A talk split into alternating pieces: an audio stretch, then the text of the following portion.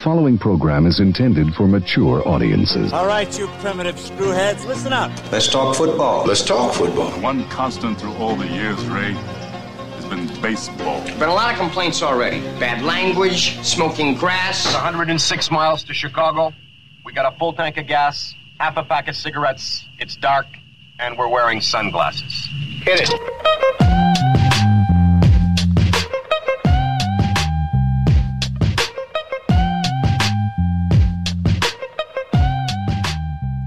That line from James Earl Jones means a little bit more since I went to the Field of Dreams on Monday. That's a cool place. Have you ever been there? I haven't. No, I've always kind of wanted to go, but It's exactly how you picture it. The outfield's a little different because it's like at I don't even know what it's called now. Is it still Minute Maid Park in Houston or is it something else? it's something else. But yeah, okay. yeah. It's got that raised, it's kind of going up Okay, in right center. okay. So th- no major league Huh? you know weird. that's yeah the the great like th- that was me being me on a playing surface immediately i go out and i'm like well that's wrong right.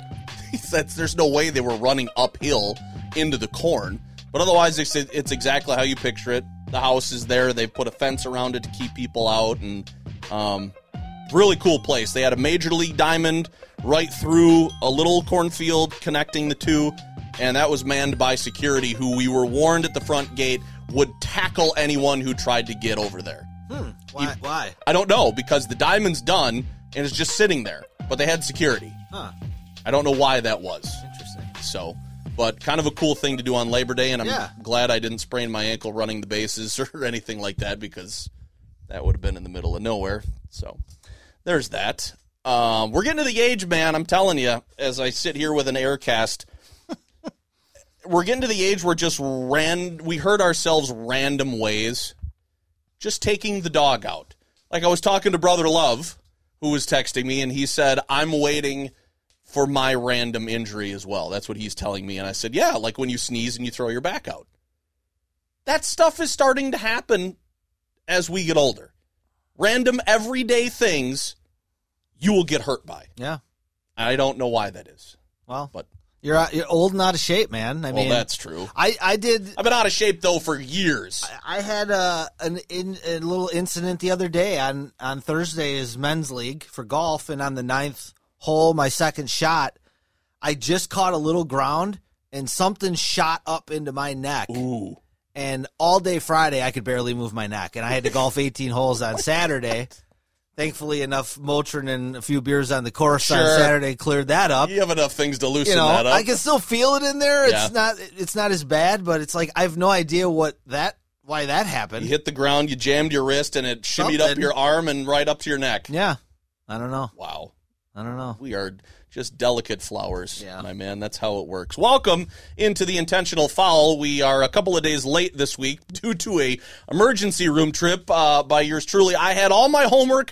I was prepped. I was letting the dog out. I was going to eat, and I was going to come over. Yeah, you seem pretty fired up on Monday to do that. I was. You know, you're texting me earlier, like, "Are we going to do this today? We should ready. probably, you know, we I got was- some stuff going on." Yes, I was ready to go, and then just the bottom dropped out. Yeah. So uh, it took me about three minutes to navigate your stairs, but that's okay. It'll probably take me longer to go back up. We have a lot to discuss because as this is going to be released on Thursday, it is the first day of the NFL. Yeah, crazy man. I'm Crazy. s- I'm stoked, and it's going to be in my sports commentary on Thursday. I don't know how long it's going to last. Hopefully, it can last a whole season. Hopefully, games don't get shut down like baseball and whatever. I'm just happy for football. Yeah, yeah, absolutely. I I, just- I am too. I'm I'm like uh I never get too geeked up for the Thursday night opener, but Sunday I'll be excited. Okay, You know, even tomorrow- though Thursday's a good game. Yeah, I mean it, it's a good game, but you know, I, it's not Sunday. I, for me, football, NFL is Sunday So to me. Sunday, That's, you know, holiday, unless it's you know if the Bears or the Packers are playing on a Thursday or Monday, I'll watch. But Sunday is the day that kind of just gets right. me. I wake Okay. up in the morning. I, I know I know pretty much what my day is going to consist of, which is nothing. E- eating and watching football. Yeah. Okay. We'll get to the NFL in just a bit. Uh, we'll probably close with uh, some of that uh, on our way out. Give and- our, our picks. Yep, absolutely. I did did my homework on that uh, for the first time probably in a long time. uh, Major League Baseball, we'll touch on that, but we'll start with the NBA, and we will just closed the coffin on the Bucks season because they um, they lost the series to the Heat four to one, and Giannis was out with an ankle injury. I texted you as soon as I heard the news, and you were just kind of you just whatever. Rest him. He's done. The team's done. You had you had kind of seen the writing on the wall, and you again. I go back had talked about this series from the get go, hoping they didn't see them in the second round because that was going to be a really big struggle, and that's basically what happened. So, um, hot Well- shooting team. I mean, j- break it down if you want. Well, you hit the you. I like the analogy with you know closing the coffin. I mean, you were kind of hoping after Game Four, with the with them sneaking out the win with Giannis leaving in the you know in the second quarter that you know maybe they were going to sit up like the Undertaker here and and not not quite die. Sure, Um, that's a long hill. To, that's it, it is, and especially with you know, even if Giannis had tried to give it a go last night, he was going to be at sixty percent. Um, and Miami is too well coached and too well schooled; they would have exploited that one way or the other. Um, so it, it was a tough hill to climb, regardless if Giannis played, didn't play, tried to play the rest of the series. To beat that team four in a row with a banged up squad would would be rough, but you know, obviously, you know, in the national media today, the last week really, but especially today, it's kind of been a referendum on the the Bucks team, the organization, Giannis, Budenholzer. Um, Yeah, it seems like the ta- and again, me watching from the outside, the tables turned pretty damn quick Well, on the know, whole thing. I was telling my dad this tonight. This is this is very cyclical of what happens in that league. So you've you've got the Bucks and Giannis who are kind of they're fun, they're plucky, they're this upstart team. Giannis is growing into a star before your eyes. Wins that first MVP last year, and you know you got to remember before last year, they had, Giannis and the Bucks they hadn't won a playoff series together. So last year was really the first taste of success at all for these guys. So you kind of excused losing last year. It was, you know, that was kind of a blown opportunity, and it's even worse now looking back on it. But at the time, yeah, blown opportunity, but they're young. Giannis is going to keep getting better. They're going to get there. Well, then this happens where you get pretty much, I mean, for all intents and purposes, you got swept. I mean, you, you got lucky because they let their guard down a little bit when Giannis got hurt in game four and Middleton shot out of his mind and you won the game, but pretty much you got swept. So now everybody's looking at it. You know, can Giannis win there? Is Budenholzer the right coach? Does he have enough help? is he going to Um, leave? Is he going to leave? there was enough of that. it seemed like all the national media also forgot that he's there for another year minimum. Well, yeah, but they like to. They're, They're getting a jump start They like to play amateur GM, which is why none of them are actual GMs, and they think that there's this big advantage to trading him now versus waiting a year or whatever and trading him later. Whenever you trade a guy like that, you always end up on the losing end of the trade. Um, you just can't replace people like that in your organization. Um, but you know, you give Miami credit. This isn't the same Miami team that was the fifth seed all year. Um, you know, Dragic, Bam, uh, Tyler Herro, those guys got inserted into the starting lineup late. They really started playing together. Um, they have exactly what the Bucks need, which is really good guard play. That's why they won the series. Um, Bledsoe, Matthews, DiVincenzo, Connaughton, George Hill, those guys got their asses kicked. Um, the Bucks were exposed as being a, they're a little too big, a little too old, a little too slow. Miami was very fast in everything they did offensively. Is all the movement. The Bucks, if you watch, were constantly chasing. Tra- trailing. Yes. They're one guy behind. They were not dictating anything. They were constantly in chase mode. Um, and you know, I mean, Tyler Herro's twenty, George Hill's thirty four. I mean, that's a big difference, man. You- You're talking about um, just endurance and and being able to play through just bumps and bruises and things. Like being young and and kind of naive in a sense actually helped Miami in this series. So when you have a veteran roster like they had, and you had mentioned uh, over the course of the season that they have the the oldest roster in the NBA, and that's a lot of veteran leadership. When they put that roster together, I guess wouldn't you maybe forecast you could run into a team like this and maybe get outplayed or outquicked or however you want to call it? I mean, it, there because to me there's a point where you need veteran leadership if you got a couple of young guys. But how much of that do you need? It seems like they kind of stockpiled a little bit too much in that regard. well, I guess. what what uh, what happens is a lot of those the veteran guys they tend to be more specialists. Like a guy like Korver, where it's like he's just there to make threes. right. That's it.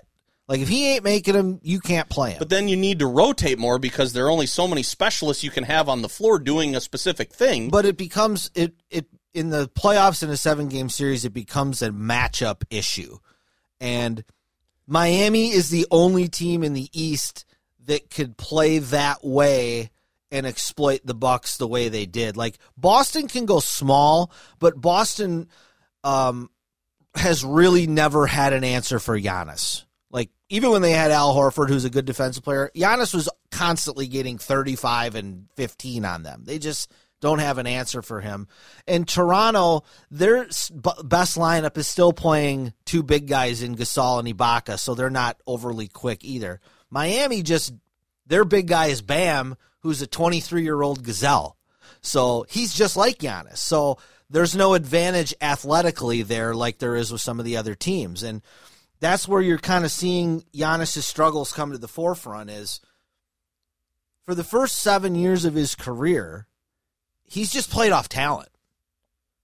He doesn't really know what he's doing yet. Um, you know, everybody wants to compare. You know, Richard Jefferson came out and said he's Scottie Pippen Right, and he needs a. Michael Jordan and blah blah blah. And but he's not Jordan Kobe. He's not that kind of player where you're just going to give him the ball and he's going to go get you points. Like that's not who Giannis is. Giannis is like more Shaq LeBronish, where like he's a power player. He needs, especially in like with Shaq's case, like Shaq needed somebody to feed him the ball in a good spot where he could do something. They didn't just throw the ball to Shaq 25 feet from the basket and say, all right, dude, back your guy down and shoot a jump hook because it would have never worked. So Giannis has got to, he's got to expand his game. His free throw shooting was bad this year. Abysmal, that's He's right. got to be better. He gets fouled way too much. He's got to be, he's got to be hovering around 70%. Um, his three point shooting, it's not going to happen. I wish he would stop shooting them, period.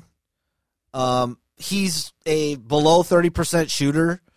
Um, and he takes a lot of bad ones. I just wish that they would kind of get that out of his game, but that's just the era we're in now. Um, it's the 15 to 20 foot game is what he's got to master. Um, the Dirk Nowitzki shots in the in the mid post, um, where you are able to turn around and shoot that fadeaway, and at seven feet tall with alien arms, nobody can block your shot, and you got to be able to shoot that at a 50 percent clip. Um, he was seven for 29 in shots outside the paint in the Miami series. That's less than 25%. That's not good enough. So, um, he's got to, everybody's talking right now about what are the Bucks going to do to keep Giannis, and, and rightfully so. I mean, that, that is the job of the franchise, but Giannis has to take a hard look in the mirror at himself. Um, in the last two series that they've lost, he's averaged about 23 points and 12 rebounds. In the last two regular seasons, he's averaging 30 and 15. So his production is going down significantly when they're playing the better teams. Now, partly is that his supporting cast? Sure. That's- but he hasn't played well.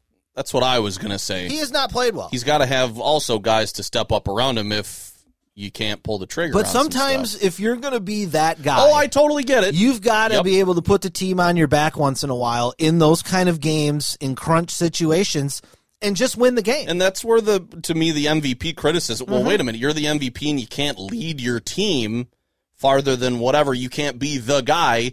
Why all of a sudden does your production drop when you get to a specific point Right. In the season? Like But- you, you can't have that. but here's the my one caveat to all of that criticism with him, Okay. and even all the things I said with it, he needs to work on. He's 25, man. At 25, LeBron was losing in Cleveland and getting ready to leave to go to Miami because he hadn't won anything. At 25, Michael Jordan was still three years away from even winning his first title.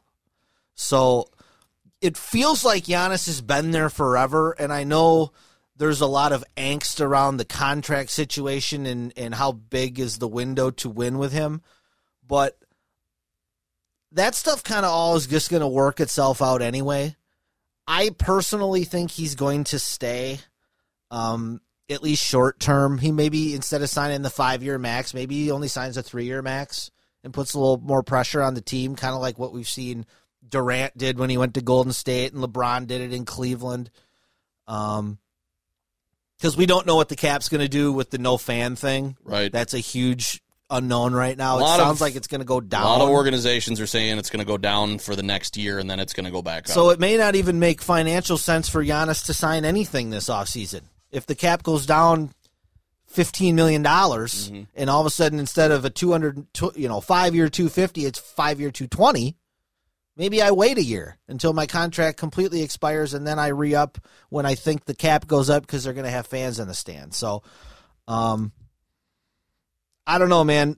I we could do this all day. I, I I've got more stuff written down here, but you know, Well, okay, just let me ask you about some of the role players because I, my information comes from a lot of fans and or media guys that are following the team that do either radio, print, TV, or whatever.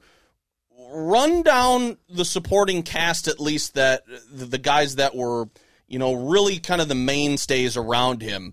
Middleton, Lopez, Bledsoe. I heard, you know, I saw a lot about Bledsoe had a terrible series, up and down, overpaid, blah blah blah. Middleton's got to be the guy if he's an all star and Giannis can't do it. I didn't see a lot of criticism about Lopez um, because I mean he just kind of does what what he does, um, and, and to I guess my observation does it well. So I mean, what are, are these other guys fit for him, or do you need different role players? What I mean, you know, be a GM. What do you what do you do? What do you subtract? What do you add? Well, that that's those are the tough conversations that they have to have this this off season. I mean, you know, Lopez was second team all defense. Right. Probably so was Bledsoe. yeah, probably could have been first team, but he was second team all defense. He played really, really well in the bubble, and he played really well, I thought, in the playoffs for the most part. Um, you know, when he's giving you 19 and 12 as your third, as your what you're hoping to be your third guy, that's pretty good. That's pretty good out of him. I'll take that. Um, you know, he's under contract, I think, for three more years at about 12 million a year, which isn't bad. They could move him, um, but if you move him, I think you're signaling that the, your defensive scheme no longer works, um, which would be tough, I think, for Budenholzer to admit that because he is very coaches in general are very stubborn. He's extremely stubborn, and and that has shown up in these playoff losses. We'll get to that later, but. Um, I thought Brooks been good. I, I kind of would like to see him back. I thought Middleton, um, you know, he struggled a little bit early in the bubble. He had a great regular season. Great regular season. Made the All Star team again.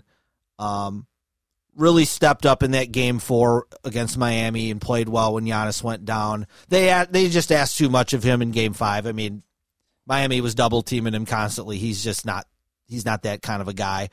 Um, that he's just going to go out go, go out and carry a team and get 45. That's just asking too much. Um, it'll be hard to move him.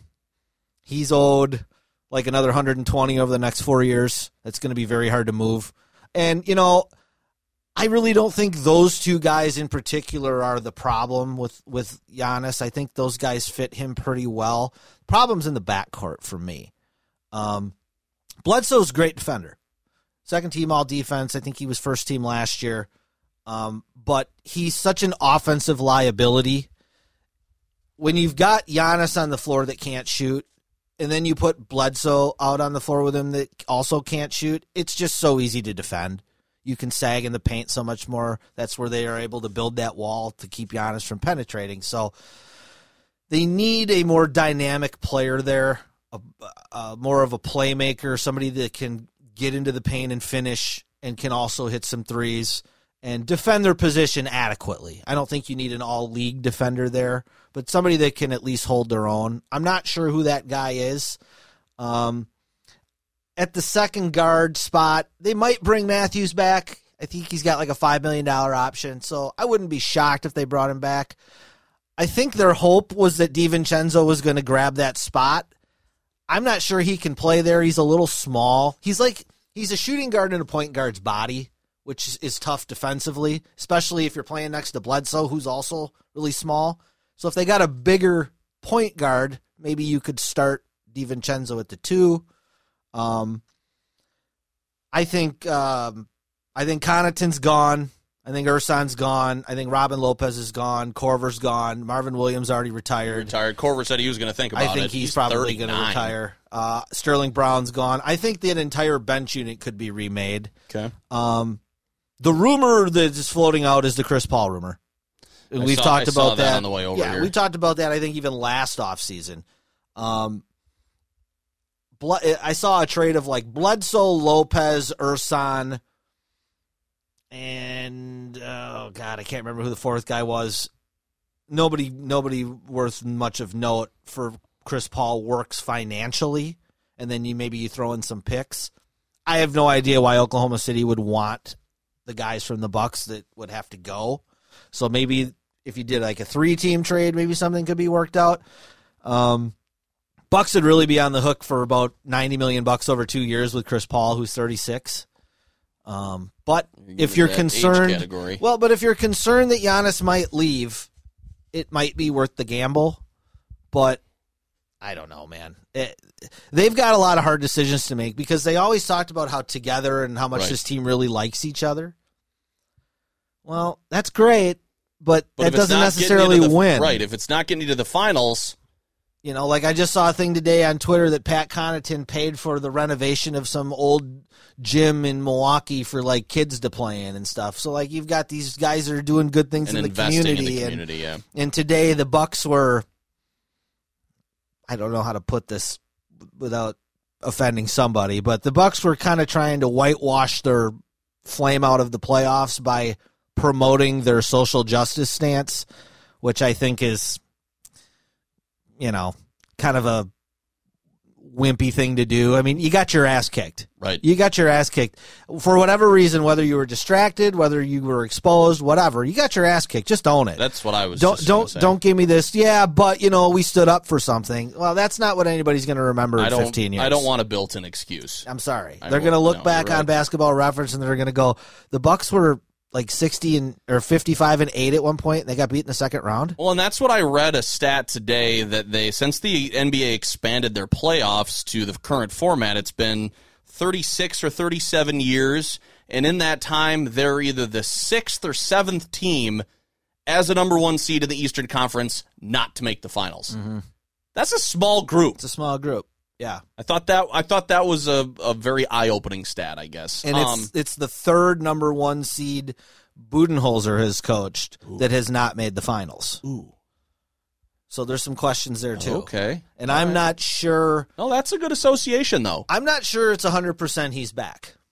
Okay. I think I would I would be surprised if he's not, But you wouldn't be shocked if but I wouldn't be I wouldn't fall off my chair if they fired him. It'd be hard to fire him because just of the I mean the guy's record is like 115 and 32 in the regular season the last 2 years.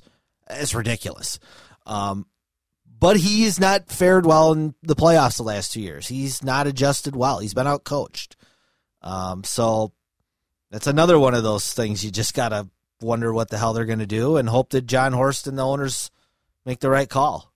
The Bucks don't get any calls though. I was just going to ask because that's pretty much everything that I saw last series and this series on social media, and even even some of the t- stuff I was watching. And I, again, I don't know anything about anything, but I it was just some of those things. I was like, really. I, I don't understand how that's and then watching at the other end somebody do the same thing. Well, what where where was that now? So I mean, I'm not one for conspiracy theories, but uh, where is the the NBA as an organization and the referees and a small market team success? How does that all correlate? I guess is there is there any relation to any of that when it comes to calls in your mind? I guess without sounding like you're Well, I think first and foremost, it's typically lean to the super super star players okay. more so than the market. Well, then that already shoots a hole But- in that. But when the market is like the smallest market, even if you have a superstar, That trumps that. maybe it trumps. I mean, I just, I saw something the other night that just said Miami, Boston, and the two LA teams are going to be your four conference finalists in a pandemic uh, bubble where you've got a lot of people that have been turned off by the social justice thing and the ratings are down. So maybe let's just get like the two most famous teams ever in the Lakers and the Celtics, and then another LA team in Miami. Maybe it can. I don't know. I'll just say this. Giannis gets fouled 75% of the time he goes to the basket. They call 25% of the fouls. Um, he's officiated like Shaq. They act like because he's bigger and stronger than everybody that he doesn't get fouled. He gets fouled all the time. He ain't as thick as Shaq. That's going to lead him to getting hurt. It it very well could, and that's something the Bucks have complained about a lot over the last year. I've never seen an MVP or a player of Giannis's caliber in the NBA get less calls. Um, I do not believe for a second that Kevin Durant or Kawhi Leonard or LeBron James are called for the end of game foul that Giannis was in game two. Um, where he brushed by after the shot was already released, kind of put his hand on Jimmy that, Butler's yeah. side, and they called a foul. I mean, I just don't think there's any way those other players get called for that. Um, now Giannis was kind of dumb. No, no, Giannis was stupid for putting himself in the situation because the referees had just blown a call on the other end with on the Middleton three, and this was a makeup call, I believe. Um, so you can't put yourself in that situation, but I just think that those other guys that that's not a call on I them. just don't get how you can have some of these calls at the end of the game, like the phantom foul. Then it goes to the league office the next day. It was the right call. You've been given 12 hours to review that Mm-hmm. and come out with a statement, and now basically you've doubled down on something that's completely horrible. Yeah. And I, I don't get how you retain credibility that way. Well, NBA officiating has never had a lot of credibility. Uh, because basketball, w- what is and what isn't a foul, it's like holding in football. It's Right. very subjective. You know, the official definition is you're gaining an advantage on your opponent. Um, well, I mean, sometimes an offensive player will run to the basket, completely throw his body into a guy's chest, throw it at the basket, and get an and one. Well, who's gaining the advantage there? Right. But my my thing, like you know, Giannis gets a lot of charges. He led the league in charges this year, and he's going to get some of those. It's just the way he plays. He spins a lot. You know, he's doing all these euro steps, so sometimes he's going to get them. But like, it's the questionable ones that they call a charge on him that they don't call on other great players. Those guys get the benefit of the doubt. If it's close, it should go to the MVP. That's just kind of how it's always been. Um, but for whatever reason with him, it doesn't seem to go that way. And Budenholzer, I think, is very weak in that regard. He didn't get one technical foul. Standing up for his guys, you mean? And then after game two, he kind of just shrugged his shoulder and his, and he was like, "Well, we just we disagree."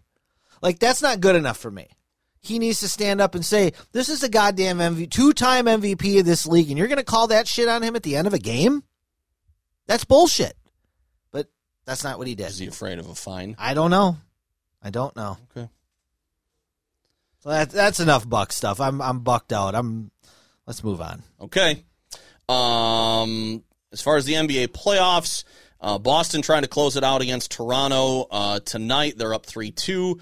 Lakers are up two to one on the Rockets, and the Clippers are up two to one on the Nuggets. I don't see any of those series changing. no, No. Boston's going to close it out I tonight. think so, yeah. Okay. And Lakers and Clippers going to going to win out. All right, so that is our half hour of NBA talk Yeah. uh, today. Let's move on to the Brewers, who won 19 to nothing today in the YouTube game of the week against the Tigers. Um, Craig Counsell very disappointed in Tuesday's effort after the game. Said with the day off coming on Thursday, Really need to end this Detroit series well. And they went out, they set the franchise record for extra base hits. They had, I think, five homers of the game. Gyorko hit two of them. And Detroit brought in a position player in the ninth, and then they put up four runs on him, just teeing off like they were at batting practice. It was sweet. Um, but again, there's that. I mean, they reached their low point after Tuesday, four games below 500. Um, they're third in the Central, four back, and just as early as the end of last week or sometime over the weekend, if the playoffs would have started, they would have been in. So they're still a bubble team for the postseason, believe it or not. Yeah, right. Because things are expanded. Right now they're like two out, two and a half out, something But- like that. I mean, just because it's gone poorly Yeah. over the last, you know, four or five days. Yeah. But, um, yeah, I, I, I yeah. Well, they're they're they're just so uh, they're so inconsistent, man. I mean, that's why they're 19 and 22. They're basically a 500 team. I mean, you can play like you played yesterday, where the manager is like, "This is ridiculous," and then you come out the next day and you score 19 runs and break a franchise record with maybe the worst lineup you've had in a decade. Like, it's just complete inconsistency. And even with the pitching, you know, that hasn't been super stellar. I mean, Woodruff's been a little disappointing his last couple outings out, although Corbin Burnes has looked like Nolan Ryan his last two outings. But offensively, man, like it's just night and day literally every day. There's just nothing there's nothing you can count on in that lineup except Omar Narvaez sucking. I read today I think he's got like he's like in the bottom 2% of hard hit balls in the in the major leagues this year. Well, Nottingham has been, I mean, he's like every other guy, but at least when he makes contact, it's generally solid. They've been waiting for that guy to come up for what? Five, six years? Maybe longer? Was did they get him in the Lucroy deal? I think they did. No, I because I think that they might have had him for a long time, and then they kept adding catchers because he was not Yeah. moving fast enough in the system, and they kept blocking him. Now they finally need him, and I don't know whether he's good enough to stay up um, with Narvaez and Pena, but I, I, I mean, dude's got good hair. He's but- performed uh, at you know at least adequately. right. So That's right. So now you've got a break coming on Thursday, and then you've got the Cubs for three uh, at Miller Park. Um, they DFA'd Smoak. Thank God He.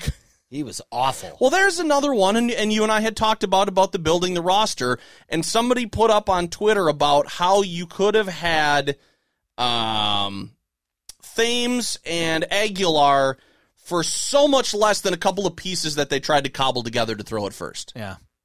And why not? I guess. And now we're running another guy. Um, I mean, Vogelbach is going to be the DH. Braun played today, finally. You mean Matt Stairs Jr.? as soon as I saw that guy, I thought, "Holy shit, Matt Stairs' is kid's in the majors." I think his face is a lot puffier than Matt Stairs. Jesus. People are already drawing Hamilton Porter Sandlot comparisons for that, but it's uh, he. It's again like you put in the notes. Third team this year. He was one for or no, like five for fifty-seven or something like that in twenty-two games with Seattle and Toronto, and he made the All Star team last year. Well, somebody has to off that team, I get it. and he hit thirty bombs, but you know what? He didn't play in one game that mattered. So, great. I don't know, but he's actually done okay. Yeah. It's just hope, Okay. It's one of those things where you hope. Well, he couldn't be worse than he was. Well, he was hitting that's under true. 100 Yes, when they got he him. was .08. Yeah.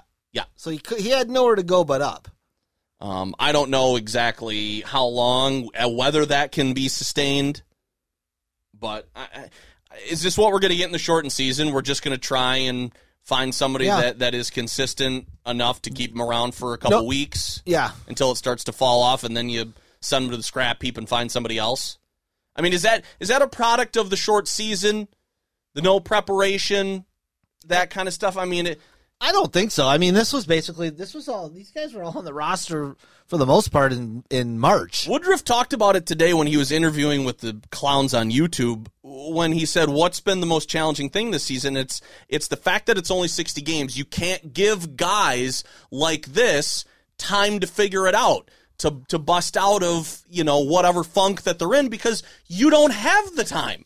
You need guys who can perform right now. Mm-hmm. So you get guys that are are slumping for two weeks, and sorry, got to try somebody else. See ya.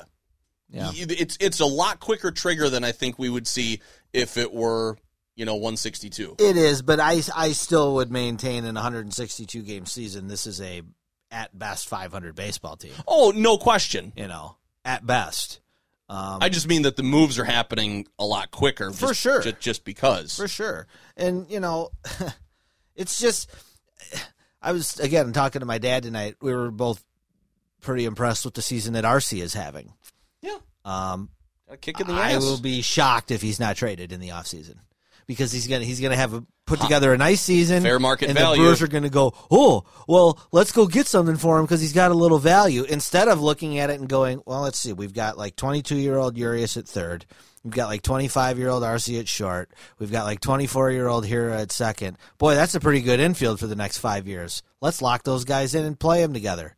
Nope, we're gonna have to go try to get some pitcher, minor league pitcher or something that we've never heard of, and then then we hope he shows up and is halfway decent. and Urias has made some plays Yeah, at third. he's been he he had like three or four hits again today. He's played pretty well. That's so- a really good point. I mean, I was told the other day by a friend that you know Arcia just needed to be pushed, and having Urias there is pushing him, and that's why you're seeing a little bit less of the screw around Arcia that we've seen the last couple years. And you know, part of that's growing up, but also part of it is having your job threatened. I mean, Hernan Perez was not taking his job, you know, where Urias is there to take his job. right.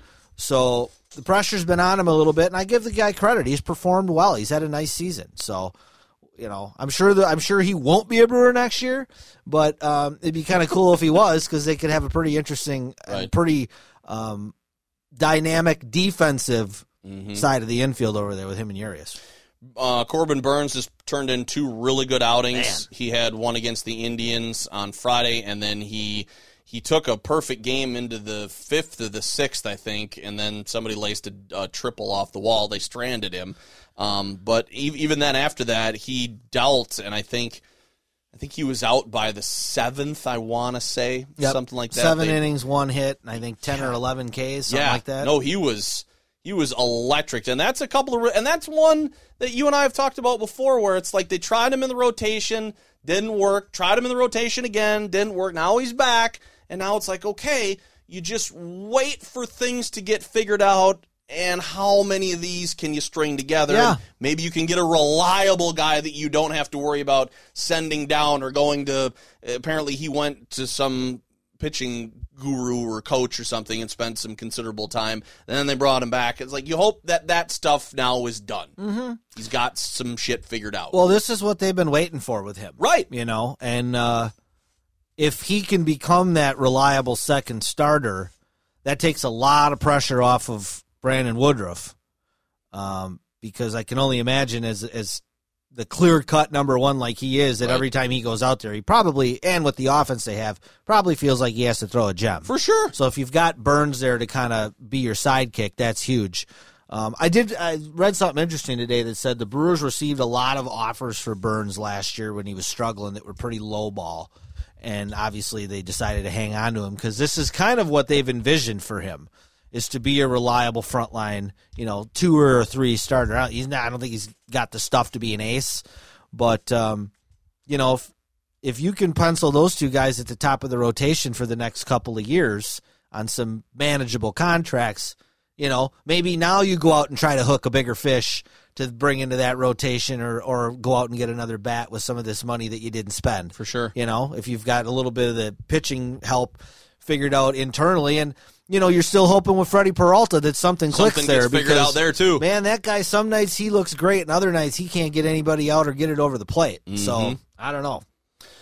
Um, but it, I was just looking at the schedule, and it's like, man, between the American League Central and the National League Central, there are teams that can hit, and they can hit bombs. Yeah. like There's a lot of home run hitting teams. Cardinals, Cubs, bombs, Twins, bombs, Tiger. I mean, There aren't very many good White Sox. teams, though. There's, there's just there's not. There are not very many good baseball teams. I mean, the Yankees went out and they spent like a gazillion dollars, and they're 21 and 21. They're just Boston's got 15 wins. They're terrible. Like the Nationals won the World Series last year. I think they got the second worst record in the Yep. National League. Like Mhm. I don't know. And well, then what the hell? We draw the, the teams that can all hit four or five homers a game. Yeah. sweet. Uh, Lou Brock passed away. Yeah, I just wanted to mention earlier it. this week. Yeah, Yeah, he uh, passed away. I think Sunday or Monday. Mm-hmm. Was the all-time leading uh, stolen base leader before a guy named Rickey Henderson came along. But um, yeah, famous Cardinal. Um, got to stand by his statue down at uh, Busch Stadium. That's cool. So uh, right. yeah, sad to see him die. Okay. All right, that's enough baseball talk. We move to the NFL, which starts again. If uh, this is released on Thursday, it starts tonight with the Texans and the Kansas City Chiefs. Both teams in the offseason, uh, most recently for Houston, locked up their quarterbacks to monstrous deals. Um, rightly so for Mahomes. He's the franchise guy, Super Bowl MVP. Um, Watson certainly seems like he's the guy for Houston as well. I'm looking forward, and it, it's hard. Like you had mentioned, you don't get too hyped up for a Thursday game. I'm excited just because it's the start, and this is this is It's a good game. because it's a good Yeah. game to watch. You also have to remember it's only one game on Exactly. the schedule, Right. So you can't get too crazy. Right. And and either team that loses, it's not the end of the season, Right. Because it's just one game, and it's a quality opponent on both sides. Think that other quarterback in Texas is happy about this contract that Watson got? there can be so many things happening with the Cowboys that are negative, and I would love all of them. Think Mitch Trubisky's uh, happy about the contracts that these two quarterbacks got, seeing as though that uh, they were both picked after him. I would say play better, and maybe Good you could Jesus. get that. Uh, we'll get to Trubisky in a second, but I mean, any thoughts on on opening night? Just highly anticipated. Glad it's here. Anything? Yeah, you know, I, I'm I'm glad football's here, especially you know with the Bucks losing this week and the Brewers not being um, anything to get too super excited about this season. It's kind of nice to have something new starting, and uh, you know, like you said, hope that health wise everything works out. I I think it probably will for the most part.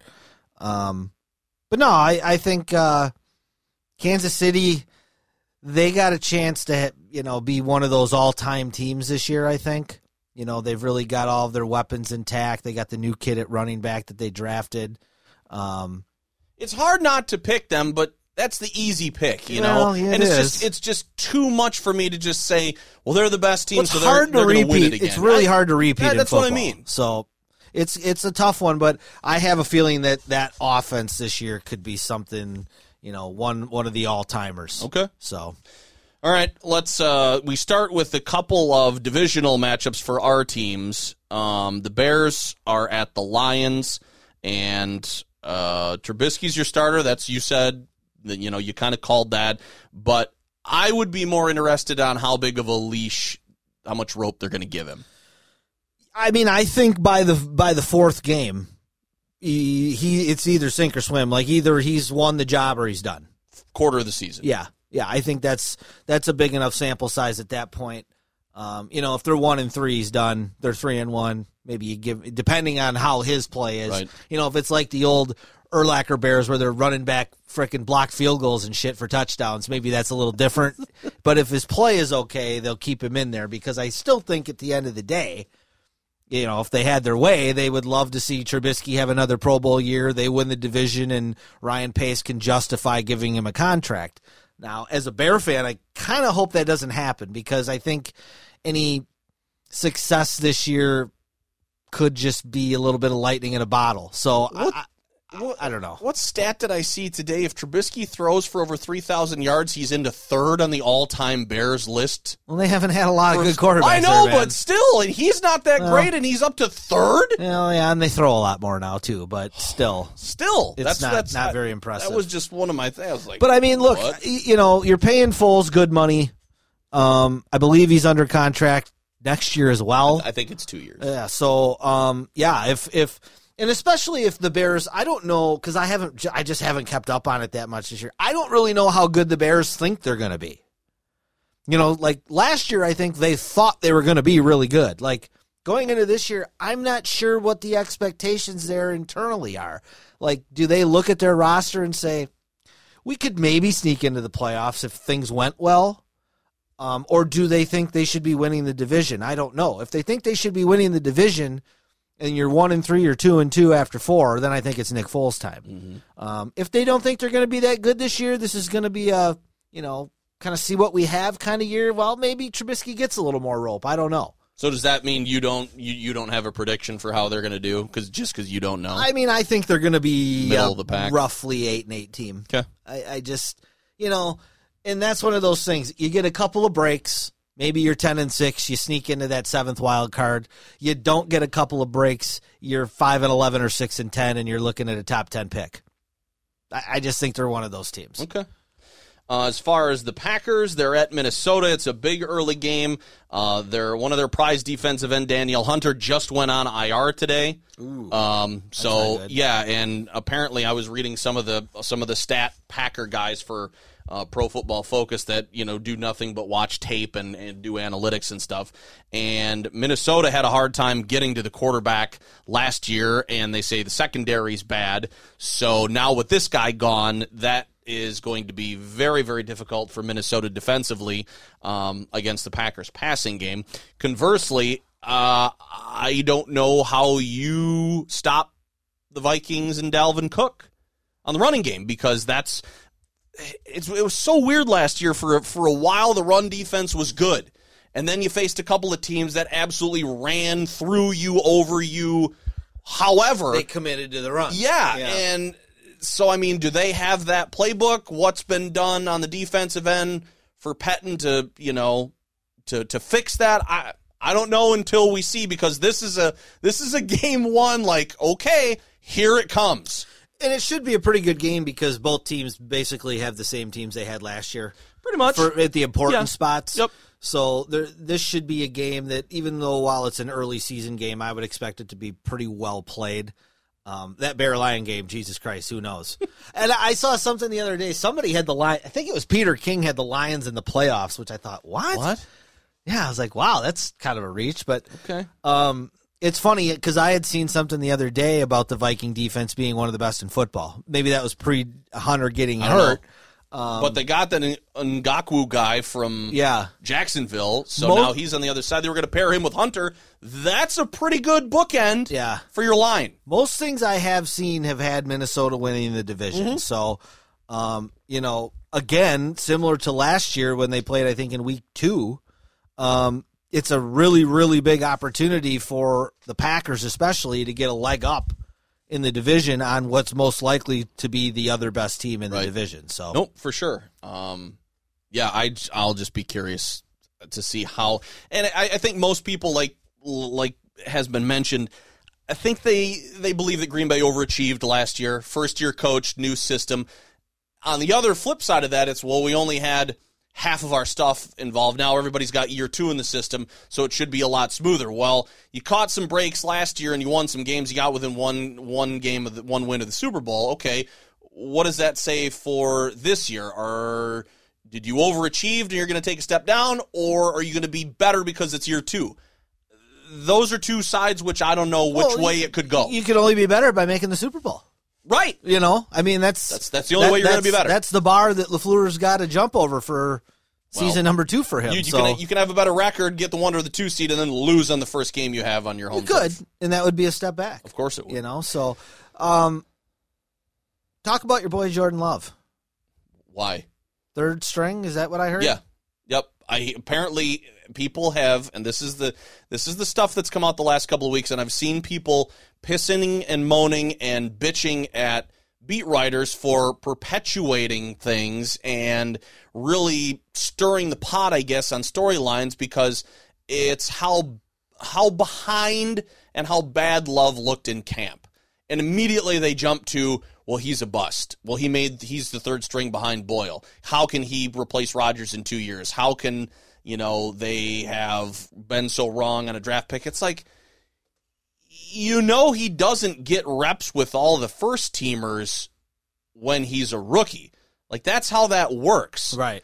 you don't get the dedicated time. You don't get the t- the time against the number one defense. You don't get the one on ones with whoever you got. To, you, I don't know why this information matters. I guess because he's a rookie. I guess people were expecting him to come in guns blazing, beat out Boyle, you know, back up and pushing Rodgers out the door. And now it seems like we are way far away from that.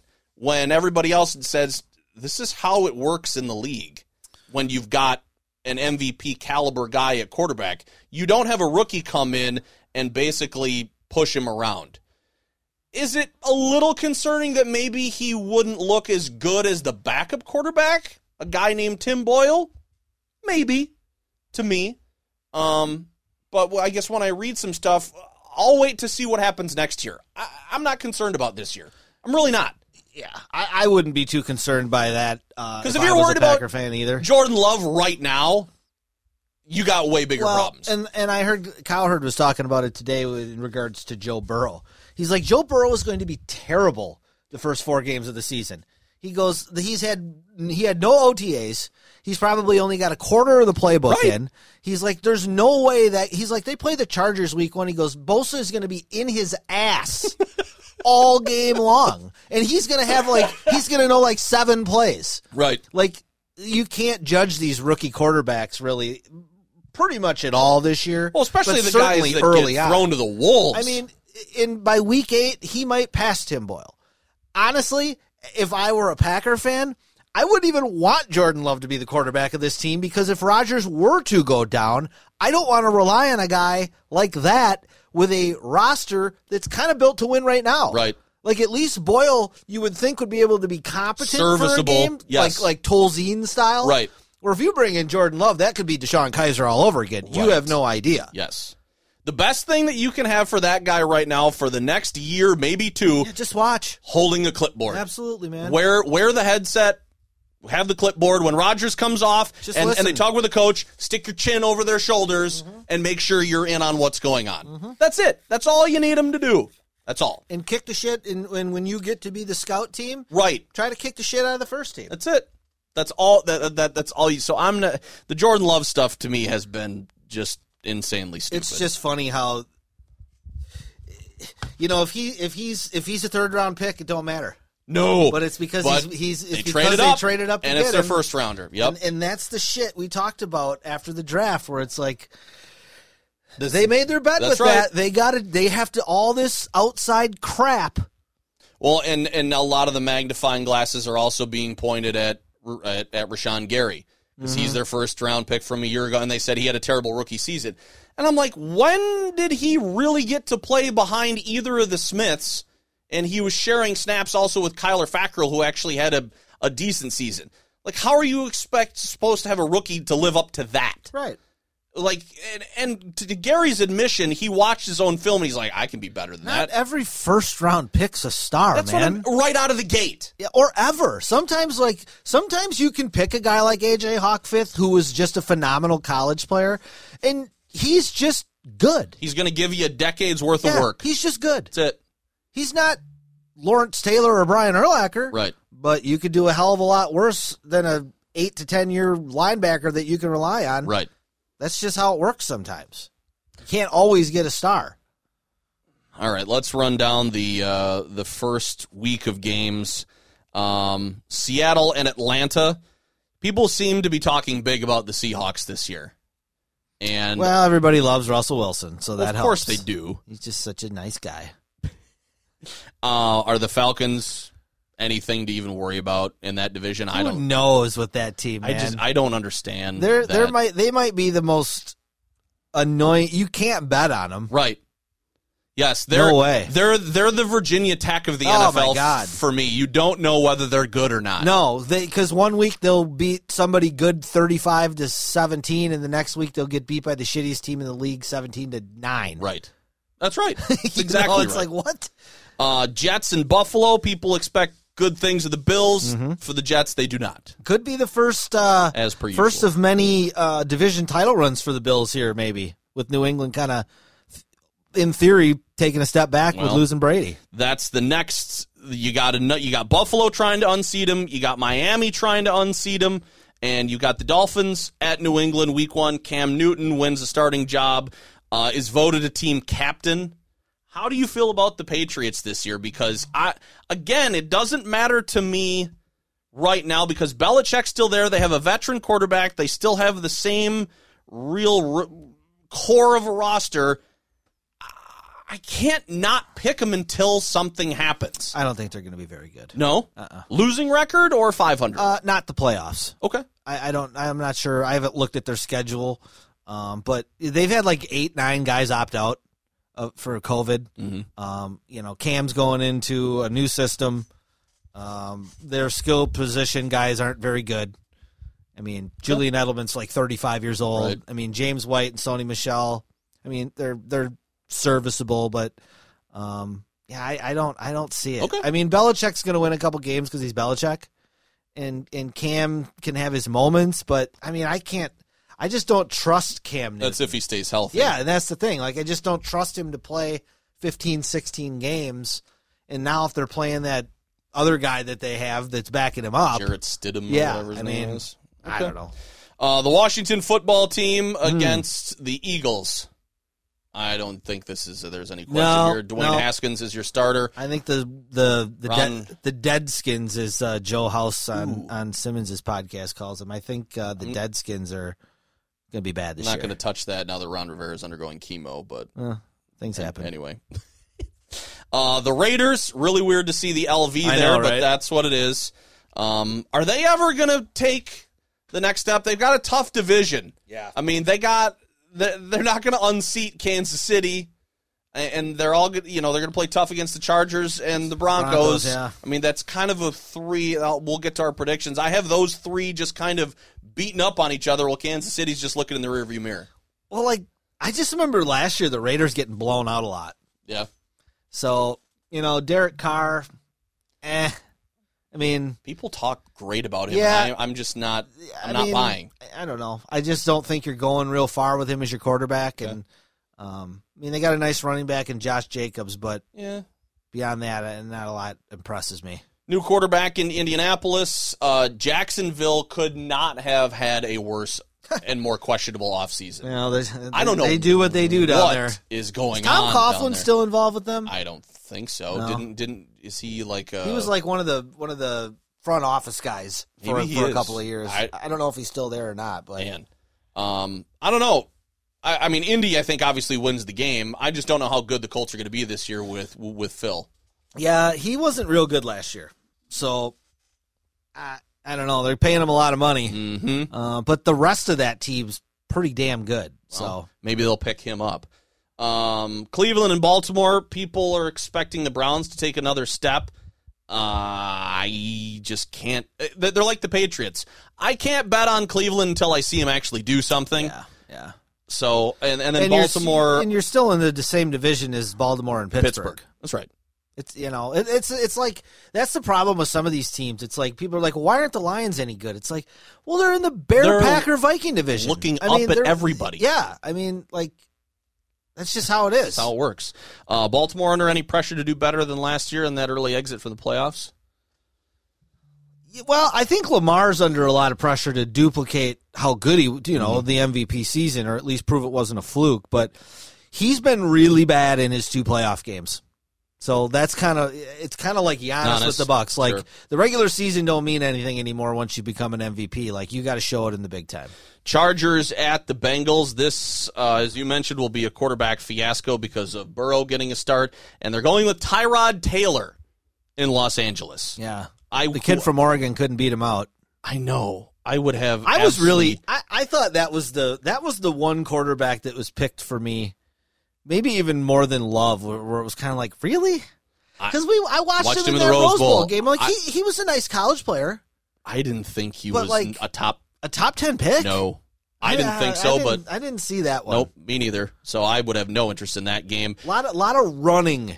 Yes. From him in college, and Yep. he's just one of those guys where it's like I don't see you're not like That's you're not- not, that Lamar level Right. athlete where you can get away with that. It's in the not going to translate. Those I- those I lanes, them running backs are, or those linebackers, a little faster. Right, You're not playing freaking Cal. right, and and you're a T-bone to them. Yeah. you look delicious. Yeah. when when you get in the open field. That's right. Um, Buccaneers, how good are they going to be against the Saints? How good are they going to be? That's that's one of the that's the game for me. Like, how good is either one? Can New Orleans keep it? Can Tampa Bay move up? I don't know. It's going to be a really good game. It's, I mean, Brady and Brees on opening Sunday. Right. That's a fun one. Yeah. Um, you know, Gronk's back. See what happens there. The environment's not going to be there because of you know everything, but I mean that's still. I mean, as good a matchup as I think you it can is probably football, get. though. They always pump in crowd noise anyway, so it it, it might not be as weird as we think, Okay. but we'll, we'll see. Uh, Arizona at San Francisco. Uh, the Cardinals just locked up Hopkins to a two-year extension. He's there for another four years after this season. I didn't know he was putting up such gaudy numbers since 2013. He's big time. And and it's uh, the the more you look at that trade with the Texans, Arizona fleeced them. Oh well, yeah, I- I- I think. Yeah, I mean, they didn't need David Johnson anymore, but I think if Hopkins can stay healthy this year, because he's been banged up the last few years, I think he has a chance to put up some monster numbers in that offense. Playing on the other side from with Kyler and yeah, I mean, you got uh, Fitzgerald on the other side of you. Um, I think with Kenyon Drake's the running back, like that offense has got a chance to put up some points. I don't. But I don't, I don't think they beat the Niners no on the road. we- no, but I got a lot of questions about the 49ers. do you? Yeah. Well, just just about what they whether they can duplicate. Yeah. Okay, like We'll what else get, you got? well, well, I oh, you're gonna like, get into that in yeah, our predictions. yeah. Okay. Um, my questions are with Dallas Okay. because you have McCarthy there. You've got a quarterback who wants a, just a shit ton of money. You got a running back who doesn't really seem healthy, but want or uh, uh, seem happy, but wants the ball all the time. And my my brother in law is the resident Cowboys fan. He's not expecting big things at all, but yet I see a lot of people picking them to go really deep into the postseason after they win the division. I don't know. Yeah. Well, I think that, especially, you know, the people here in Wisconsin, they're thinking about the Cowboys being coached by the Mike McCarthy that coached Green Bay. Mike McCarthy never had a pl- a skill position player like Zeke. Correct. and I think that that dude is going to have a monster season. Um, I think they're going to score a ton of points because they've got two really good receivers in Gallup and Toomer, and you've got eh, for for for all of Dak's faults, he can sling it around. I mean, that guy last year when when they were trailing a lot of those games, he was putting up monster passing numbers. So he can sling the ball around with the best of them. Um, my question is, can they protect him and can they stop anybody? Because that was a problem last year. Um, and they've had a hard time beating good teams over the last couple years. Like seems like every time the Packers have played them the last three or four years, the Packers beat them. Um, Philadelphia has always beat them. So uh, Dallas has kind of got to get over that and and and you know maybe having a fresh guy in there in McCarthy. You know sometimes you get that honeymoon period and you can make that that first season run. I'm not saying I think they're a Super Bowl team, but I think they're dangerous. You add CeeDee Lamb to that offense Yeah. too, who's Another another burner. right. So they got a lot of weapons. Rams have seemed to have kind of been lost in the shuffle. I feel like they just they signed Jalen Ramsey to an ungodly amount of money. Um, I think that was today. Um, Five year over a hundred million, I believe. I I mean, they've just kind of been been lost with San Francisco and Seattle, mm-hmm. And I don't know whether they can jump either one of those. Um, as far as I'm concerned, uh, Pittsburgh at the New York Giants on Monday Night Football for the first game. Eh, yeah, um, not, I- I- not real interested. In no, and then Tennessee at Denver for the other game. I mean, I got a couple fantasy guys playing that night, but Okay. that's about it. My biggest interest will be in Herbstreit and Fowler calling one of the games Oh yeah, that's right. because they're finally actually going to use their best team to to actually call call a game. So that is the first week of the NFL. We are over the hour mark. Let's get to our NFL predictions for this year, which I actually sat down, read a couple of things, and uh, tried to uh, do my best. oh wow, so you went division by division? yeah, yeah, everything. yes, wow. I did. Yes, I did. Wow. All right. Um, do you want to start? You want me to start? Start it off, man. All right, let's go to the AFC East. Uh, I have the Patriots winning. I told you I'm not betting against Belichick. I'm just not. If Newton stays healthy, I just think there's enough left in him, and I just don't think the Bills are going to be as good as people think. I got Buffalo right behind. I got the Dolphins because I just don't think that they're taking that next step, and then the Jets at the bottom. Yeah, I got the same order. I just got the top swapped out. Okay. I got Buffalo winning over New England All in that I, division. I, I didn't pick records or anything. Uh, AFC North, Baltimore still runs that show. Um, Steelers behind, not sure that they make the postseason. Browns maybe in the seven and nine, eight and eight range, and the the Bengals. Joe Burrow is not going to lead them to a 500 record, No. let let alone a winning record in his first year. I got the same exact one. Okay. AFC South, uh, the Houston Texans winning the division, and I think it's going to be by a couple of games over the Colts. Uh, I think Indianapolis will be above 500. I don't know by how many games. Uh, then the Titans and the Jaguars, I think, will win maybe two games. I think Jacksonville is probably going to compete with Washington for the worst record, uh, and maybe the Bengals in the league. Yep. So we're the same on that one. Okay. AFC West Chiefs are going to run that, and then I mentioned in the first first uh, what we talked about the first week of games. I have the Raiders, Broncos, and Chargers. I think you could really pick them in any order, and I would be fine with it.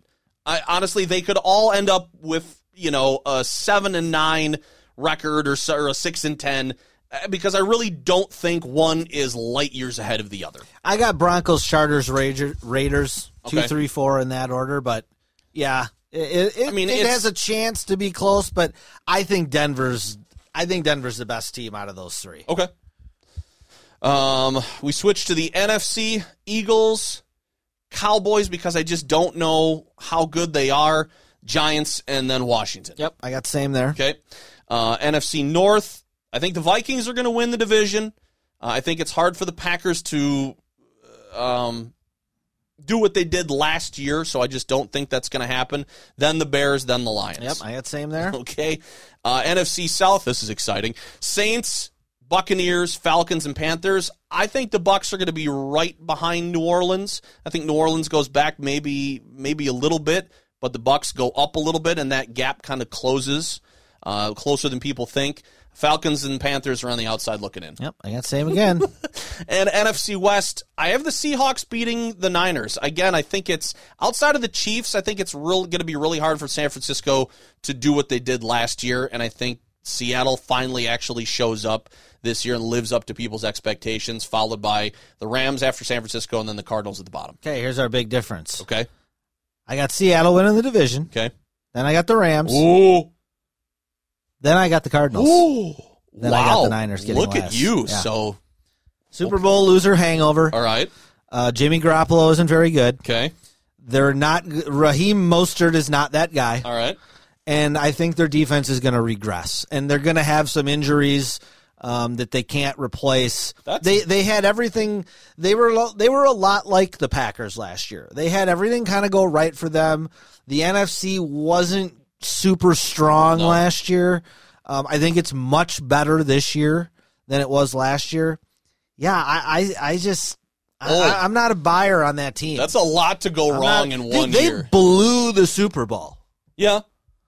Remember what happened when Atlanta Yeah. blew the Yes. Super Bowl? They still haven't recovered from that. So yeah, I'm. I think Okay. that team is going to struggle. All right, so AFC playoffs, I have your division winners as New England, Baltimore, Houston, and Kansas City, and then you had to add an extra wild card team, which I totally forgot about until you reminded me when I first got here. But it was a really easy add. Um, So we got one difference on the on the division champs. You got the Patriots. I got the Bills. Correct. I have the Bills getting in as a wild card. I have Pittsburgh getting in as a wild card, and I have Indy uh, sneaking in there as well. Yep. I have the same, except I have Denver as the, my third wild Okay. card, not the Patriots making the playoffs. Okay. They're out. Um, AFC title game, I have Houston against the Chiefs, so a rematch of Thursday's opening, and then I have Kansas City going to the Super Bowl. Chiefs Ravens. Okay. Chiefs in the Super Bowl.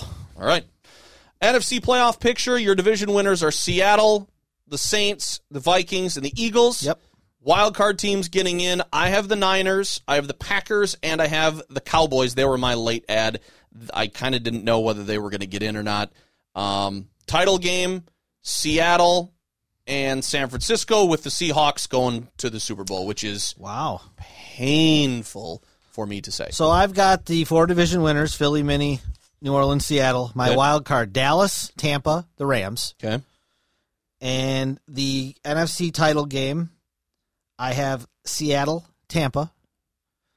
My K- my Super Bowl is KC Tampa. Ooh, and Kansas City. The official passing of the torch. Wow. Brady gives it to Brady Mahomes. gives it to Mahomes. Mahomes rides off as a back-to-back winner, second MVP of the Super Bowl, second MVP in the regular season. I think the Chiefs repeat. Wow. Yeah. I have the Seahawks beating the Chiefs. Wow, did you throw up when you wrote this? A little bit. Yeah. It was very hard for me to type that on my phone. God. It was. But I just, I don't know. Something about it. I don't like following a lot of pundits, but I don't know. Something just feels right about Seattle this year. I don't know why. And I, and I know they always have problems with teams like the Cardinals and teams that they should just absolutely stomp to death. But I just feel like this is the year they kind of put it together. I kind of re- actually in real life think that the Patriots are going to go or that the Buccaneers are going to go like 9 and 7. But I have them in the Super Bowl for our picks just just cuz but That's what I. That's why I couldn't put him in Uh, there. Brady, like it has to end at some point. And It like all this stuff about Gronk, like, dude, Gronk couldn't even get through a season two years ago, Right. and now he's like half his size and two years older. Yep. He hasn't played. I, I, I don't know, man. I, I, I'm not sure. They got they got nice wide receivers, but I'm just excited that that honestly football is here and, and like thinking about this. Like, how was it looking at at fantasy stuff? Did that kind of get you primed for the season? It did. It helped a ton. Helped a ton. Like figuring out who's going to do what. who's what. on what teams Right. and you know like I didn't get much into the defenses but offensively yeah you kind of figure out like what little units are going to be be pretty good so mm-hmm. Well, I'm I'm excited that football's and I again I don't know how long this is going to last. I think over the last period of of COVID testing, they had one player test positive. Now you're going to start traveling. I don't know whether that's going to hold up. I I just hope that beyond hope that we can get that we can get some football going. Major colleges start playing this weekend too. You know, it's not the Navy BYU game that was a 50 point blowout. Was it? Oh my God, BYU ran all over them. Jeez. It was so ugly. So hopefully we'll get some, the some the covid bowl SEC and ACC and Big 12 teams out here because I, I can't do any more of that. I did hear an interesting little comment today about the Big 10 and I think we touched on it last week but um, Mike Heller who works up in Madison said and he was he's like I'm not even trying to be political about this he goes but the worst thing that happened to Big 10 football was Trump coming out and saying that he talked to the Big 10 commissioner And they were a yard away. yard away he Yeah. goes because every every one of these universities is run by a liberal and they're just not going to do whatever Trump says to do It's probably he goes that, probably that- he goes that pretty much means that they're not, Not going to be playing in October. You're going to have to wait till after the election. Because that, We'll you know, apparently that now dictates when I get to watch my football game. right. So, Politics now inside of kidding me. how college football operates. That is the intentional foul for this week. We appreciate you listening, downloading, subscribing, and as always, tell your friends. We will be back hopefully next week. I'm Josh, Dan, and we will talk to you next time. go Brewers, go Bears.